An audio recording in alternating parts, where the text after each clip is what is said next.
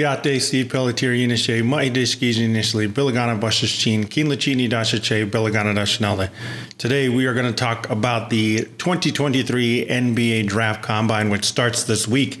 I'm recording this uh, in the morning on May 15th. So it goes all the way from today, the 15th, until the 21st. It's going to be all week, but I'm going to break it down in terms of which players need this combine the most, who has to do everything, who can just pretty much show up, peace out, interview, and that's it. So let's get started.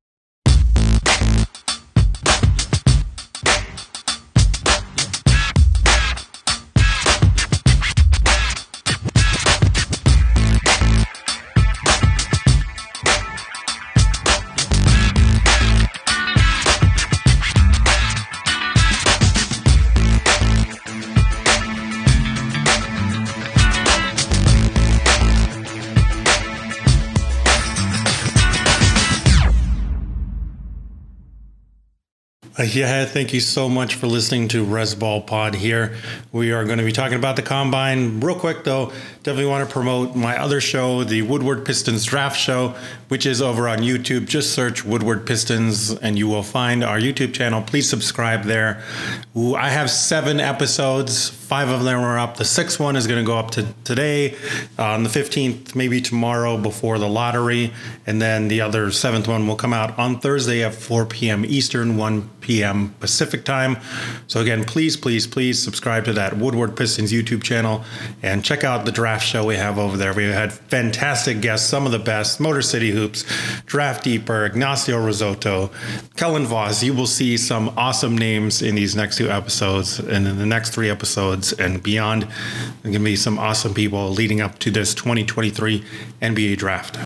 So I've seen quite a few other previews for the 2023 NBA Draft Combine, mostly trying to focus in on like the players that, you know, the draft evaluators want to highlight and say like, oh, I really want to see this guy, or like, oh, I think these are the five players to watch, or whatever. I like to be as comprehensive as possible, so I am going to cover all 78 guys that are there. I'm not going to give detailed analysis of them, but I'm going to break it down in the following three tiers. Number one are guys who don't need to do anything. They do not, do not, do not need to do any athletic testing. They don't need to play in the scrimmages that are there. They just need to show up, take measurements if they would like to, and then mainly interview. Some of them will probably not take measurements as well. And this is normally the top guys people in this tier of guys who don't need to do anything typically are people who've been mocked in like the lottery or mocked up high. They have their draft positioning set to where really if they had one bad thing in there, like their measurements are bad or they have a bad scrimmage in the games, that's going to affect them and knock their stock down. So these are guys that have stock that's way, way, way up there that really they should not do anything. They don't need to do anything to improve their stock, in my opinion. After that are players on the line is the next tier that I call it, and then players on the line for me are guys I think that could go either way. There's some of them that if they skipped out, I would be like, yeah, you know, I understand, and others that I'm like, you know what, you probably should, but if you don't, again, the, the part of this tier is like if they didn't do it i would understand it but i think they're not as secure and we'll break down this one a little bit more in detail to give an idea of why i say these players are on the line and which ones probably still don't do anything and others that like i would really really really be shocked if they're like nope i'm just gonna show up say hi interview and then go out because i think there are a couple in this tier that absolutely need it. And then lastly the final tier is players that absolutely have to do everything from the measurements to the athletic testing to playing in every last single scrimmage of the game they can. This final tier are players that have to do absolutely everything because not only is their draft positioning not secure, but with many of them, NBA teams are like, I like you, but I don't know what you are. Even if they have scouts that are fans of them, they still have to be able to sell them on their bosses. They have to be able to sell them to other people in their scouting department to say, look, here at the combine, they did X, Y, and Z. And when you're in a room full of other players that are amongst the top in your position or amongst the top in your draft class and you stick out, then again, it's an easier sell and can bump you up to be drafted. So let's start with the tier of the players who don't need to do anything. I'm going to give them in alphabetical order, and it's just going to be a quick little synopsis on each of them. I'm not going to go into stats like I have in the past. So this is the tier of guys who don't need to do anything. I believe there are 20 players that are there at the NBA Draft Combine who don't need to do anything. They can just show up, interview. They don't have to give measurements if they don't want to. They definitely don't have to play in the scrimmage games or do the athletic testing if they don't want to because their draft positioning is already solidified and a lot of them are up high. So number one, Anthony Black out of Arkansas, six foot seven, like 195 pound guard slash wing, fantastic playmaker, fantastic free throw shooter. Yeah, the question about the jump shot is still there, but that's more for like in individual workouts where teams will want to see that. And there are drafts out there, mock drafts out there by top of talent evaluators that have Anthony Black at number five. So he has no reason to do testing or be in scrimmages here at the combine because his stock is super high for a lot of people. Next is Kobe Bufkin, guard out of Michigan, six foot four, around 180, 190. One of the fastest risers in this draft class. I've heard from a couple different people from the No Ceilings crew, from Adam Spinella, Coach Adam uh, Spinella, of the Box and One, saying like it's hard to find a you know, real weakness in Kobe Bufkin's game. Not to say that he doesn't have things he can improve on, but you know, normally there's like one or two things in the profile where like the defense is bad, or man, the shooting numbers aren't good, or yeah, at guard they don't really have a mid-range game. Bufkin has all of these different things, and again, he has worked his way up from being somebody nobody talked about now to being a surefire lottery pick. In my opinion, he has no reason to do anything here at the combine. Kobe Bufkin out of Michigan, as the Michigan alum, again, I say go blue.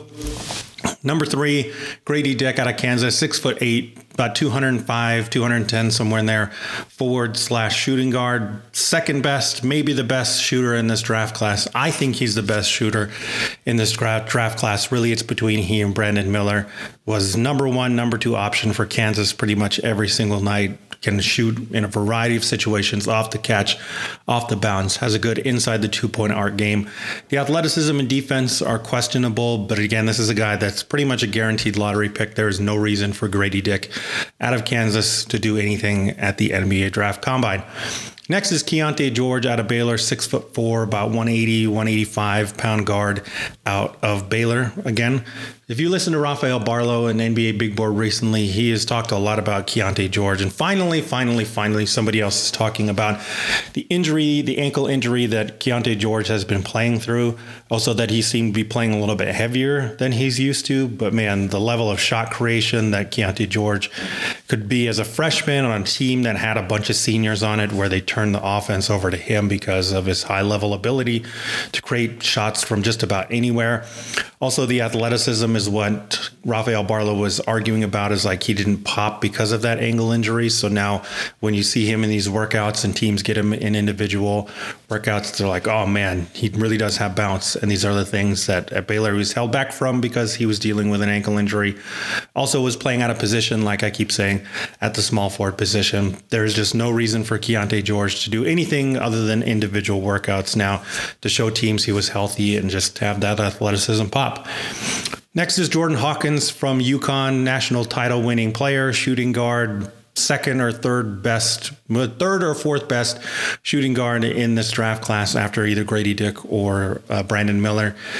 Movement shooter, solid defender, pretty good athleticism. Compares, you know, pretty favorably to somebody like KCP, Kentavious Caldwell Pope, who is playing and balling out for the Denver Nuggets right now, helped LeBron and co win a title in LA. I miss KCP as a Piston fan. I really wanted him to work out in Detroit.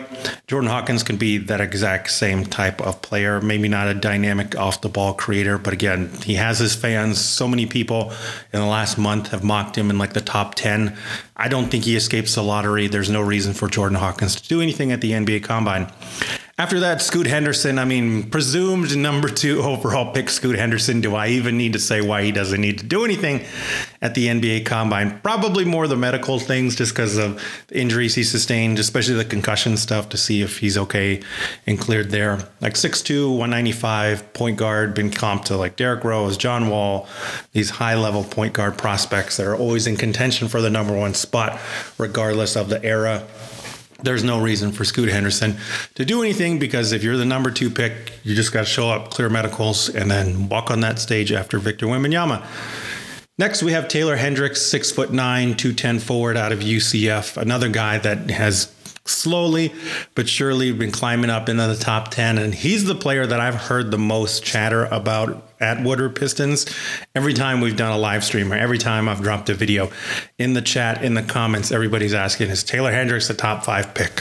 I don't think he is, but I, I would understand why. And again, this is why Taylor Hendricks does not need to do anything at the NBA draft combine because people are that high on him to where they're like, we should consider him in the top five, six, nine, two, 10.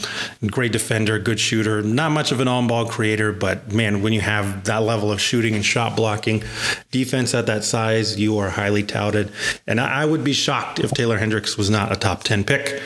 Next, we have a surprising, probably the most surprising name on the guys who do not need to do anything, and that's Bobi Klintman out of Wake Forest. If you're like, who in the world is that? Well, he really came on radars once he announced he was going to enter the NBA draft and test the waters about a month or two ago. Bobi Klintman is coming out of Wake Forest, six foot 10, 225 pound forward. You'll look at the stats and they are pedestrian to be fair. 5.3 points per game, 4.5 rebounds, 0.8 assists, 0.5 steals, 0.6 blocks. Shooting splits were 44.6% from two, 36.8% from three, and then 74.3% from that free throw line. Pre draft is the word I am looking for here. And why Bobi Klintman is on the guys who don't need to do anything less is because he's already pulled his name out of the NBA draft combine, which many people assume means he has a promise from somebody saying he's going to get drafted. There have also been reports that he's let Wake Forest know he's not returning next year. So if you pull your name out of the NBA combine to where you don't test and don't measure up to everybody and you're telling your college you're not coming back, that means that probably somebody gave you a promise. Six foot 10, 225 has a lot of tools, can play small forward or power forward. We'll see either way. He is athletic enough to play small forward, in my opinion, at 6'10, 225. Solid shooter. We'll see how that turns out and where he ends up getting drafted. But Bobi Klintman, another one, pulled out his name from the combine, told Wake Forest he's not going to be drafted. So we'll see who promised him. Next is Derek Lively, the second from Duke. Fantastic shot blocker, one of the best centers in this draft class. About seven one, seven feet, like two thirty. Even when he was getting barely like five minutes, ten minutes a game, he was still blocking like one or two shots every night. And if you think of somebody like Nic Claxton at the base level, like that's what Derek Lively is. There were people that thought he could be a shooter coming into the year. I don't know if that will come out. That might be something that comes out in individual workouts too. And that's one of the main reasons why I say he doesn't need to do anything. If you want to show your shot, you know, shot ability from three and a little bit further out, it's easier to do it in the individual workouts than to do it under live fire and just have like one or two bad stretches that knock you down. And Derek Lively is another one that the more you dive into the tape, you see the defensive abilities, the shot blocking pops no matter what. Pretty good rebounder. So it just says he seems like somebody who has more to lose trying to get in these games than have a draft position solidified, probably within the top 20 right now. Next is Brandon Miller, again, presumed number three, number four pick for a lot of different people people, has been considered number two for so many different people.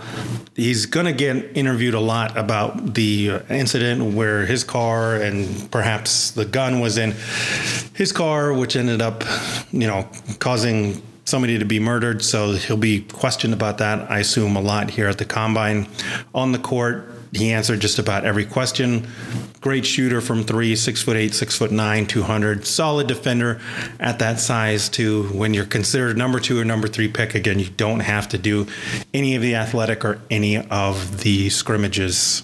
Next, Chris Murray out of Iowa six eight, six nine, around 220, 230 is what Chris Murray is listed at, I believe. 215, excuse me, six eight, 215. I always get his height and weight mixed up, so my bad. Fantastic scorer, probably more of a catch and shoot and like supplementary player than his brother Keegan, but man, solid three and D type forward prospect. I know I don't like to throw those out, but I, I will put them on guys that I think like you look at this type of skill set and you're like, oh, immediately he can be that that guy that's in the corner like a you know, PJ Tucker or somebody that's like Taurean Prince or Dory Finney-Smith, Royce O'Neale. These guys you don't think about, but then you look and you're like, oh, they actually are great defenders. They're always supplementary skill guys that space the floor and do these other things. Chris Murray has nothing to lose. He's definitely solidified himself in like top 25, I would think. James Nnaji is another one who I think doesn't need to do anything like 6'10 220 230 just a beast 18 19 year old kid but man he is built like a tank has a great motor coming out of the Barcelona development program, which is one I highly believe in. They don't just develop anybody. Great energy, great strength, really a monster on the glass, a good athlete. So this is somebody that projects as a rim runner. I've heard the name Jalen Duren thrown out a little bit with him just because Duren was the same way of like, man, he's built like a tank and he's so young and the athleticism pops. I think Nnaji is actually more instinctual and better in terms of like knowing where to be on defense, partially because when you're developed in one of the top teams in the world in Barcelona in the development system, they teach you defensive fundamentals as one of the first things to get you actual minutes on the court. So that's why I think James Nnaji doesn't need to do anything there. I would be shocked if he wasn't a first rounder. I think if he showed up and like you know the awareness or he wasn't getting the ball as much to pop, it's probably going to damage his stock. So James Nnaji is one of the ones I don't think needs to do anything. Next is another foreign guy, overseas dude, Rayan Rupert from the New Zealand Breakers, training over here in Dallas right now as well. The NBL playoffs to me solidified him as like in my top 20, maybe even the top 15 when all things, you know, come out. Just the level of defense that he was able to display. Such a young age, again, this is like a 19 year old kid, and they relied on him in their playoffs where they took a deep run into the, the playoffs with the NBL playoffs. And they're like, okay, kid, you're the primary, you know, man to man, you're the primary wing defender. Speaks volumes to his abilities. And yeah, the offense still is a question, especially the jump shot. But again, that thing of if it's where it's like one specific skill, but you're already got all this buzz behind you, that always screams to me individual workouts to where you can show them this is where my jump shot's at. And then you can interview here, you can do medicals get measurements and things at the combine, but you don't need to be put in the game because your stock is already pretty high. And then next is Marcus Sasser. Um, oh, I forgot Rayan Rupert. about six six six seven, two hundred somewhere around there. Wingspan is really like amazing for Rupert. He's something like seven three, seven four wingspan, just a condor out there. Finally, Marcus Sasser here from the University of Houston he was somebody that super stood out at the combine last year and was one of the big winners that everybody highlighted. Six foot one, about 180, 190. Fantastic volume shooter, a very good defender, point of attack guy at the point guard. Again, he already established himself last draft cycle. He showed himself to be the man in Houston. To me, I don't think he needs to do anything. I would be another guy that I would be kind of shocked, honestly, if he didn't end up at the end of round one, at the very least, somewhere in like 31 to 35, because he solidified himself last year in the combine. Everybody, every talent evaluator that was there knows he can ball out. And then uh, Houston came back, helped them to make another run, and then NCAA title. There's really nothing he can do to improve his already good stock. 15 is Brice Sensabaugh out of Ohio State, like 6'6, 235. He'll probably need like the measurements and especially the body fat thing. He's one of the ones that's like stupidly everybody's just focused on the body. I understand conditioning and whatnot, but to me, he's, I mean, that might just be his natural size too. And he had 34% usage. So the cardio was fine to me uh, in that regard. But I think there are a lot of other teams that want to know about his physical fitness level and then the other thing is injuries. He did have knee injuries in the past, so the medicals will definitely want to get there if they can at the combine. But I mean, there are legit people out there like Corey Tulobaugh, like uh, Brian J, who have comped Sensabaugh to some pretty high guys like DeMar DeRozan or like a Paul Pierce. And especially the Paul Pierce one, honestly, it's not that bonkers to think because Pierce, again, is another guy that like wasn't a fantastic body guy, was built on tough shots, was always a good shooter, which is what Sensabaugh is. And we see more and more fans of Sensabaugh's. I just think if he participated, it would just give more fuel to his haters more than anything else. So he's another guy that does not need to be in there because I think he has enough fans that he's going to get picked probably within the top 15. Don't be surprised if somebody falls in love with him in the top 10. Next, we have the Thompson twins, Amen Thompson, Ausar Thompson. Again, they don't need to prove anything. They've been top five locks, top 10 locks, maybe for Ausar all year. More and more people have come around to Ausar as well. And again, the shooting is a big concern for them, which, like I said before, individual workouts, Amen 6'7, about 209, 205, somewhere in there point guard that can dish out the rock, walking paint touch, as Sam Vecenie described. And then Ausar, fantastic supplementary skills, a great cutter, also a good passer, and he's the one that really developed the jump shot. If you followed me all draft cycle and this show and across the other shows, again, I've been banging the table that Ausar went through shooting slumps up, down, one of 17 in the preseason for 5.9%, and then first 10 games of his season, 36.1%. Final six games in their regular season, 20.8%, and then the playoffs, he finished with 38.5% on 39 threes in that five playoff game run these are just things that people will see again and they've already had this this high level buzz they're already high level athletes they don't need to prove anything to anybody Next, we have Jarace Walker, six foot eight, 240, again, anchored a Houston defense that had national title aspirations. Another thing I've said a lot is just it's very rare you see a freshman come into a team with national title aspirations that they just turn the defense over to him and say, You're going to be our foundation. Incredibly rare. Another guy that has many, many, many fans out there and can be somewhere between an OG Anunoby and a Bam Adebayo, in my opinion. So, yeah, Jarace Walker doesn't need to do anything, nor does Cason Wallace, who Cason Wallace, you know, the Jrue the Jrue Holiday comparisons have been there since the preseason. They've continued. The more and more you watch this guy, the more you just see that Jrue compare Jrue comparison is 100% spot on. Cason Wallace doesn't need to do anything. Everybody already has that solidified. So if you love Jrue Holiday, it's just a, a matter of like where in the top 15 do you want to take the next Jrue Holiday? And then finally, we have Cam Whitmore. Cam Whitmore has worked himself back into top four consideration, in my opinion. So does not need to do anything. 6'7, 232, great athlete, fantastic shooter.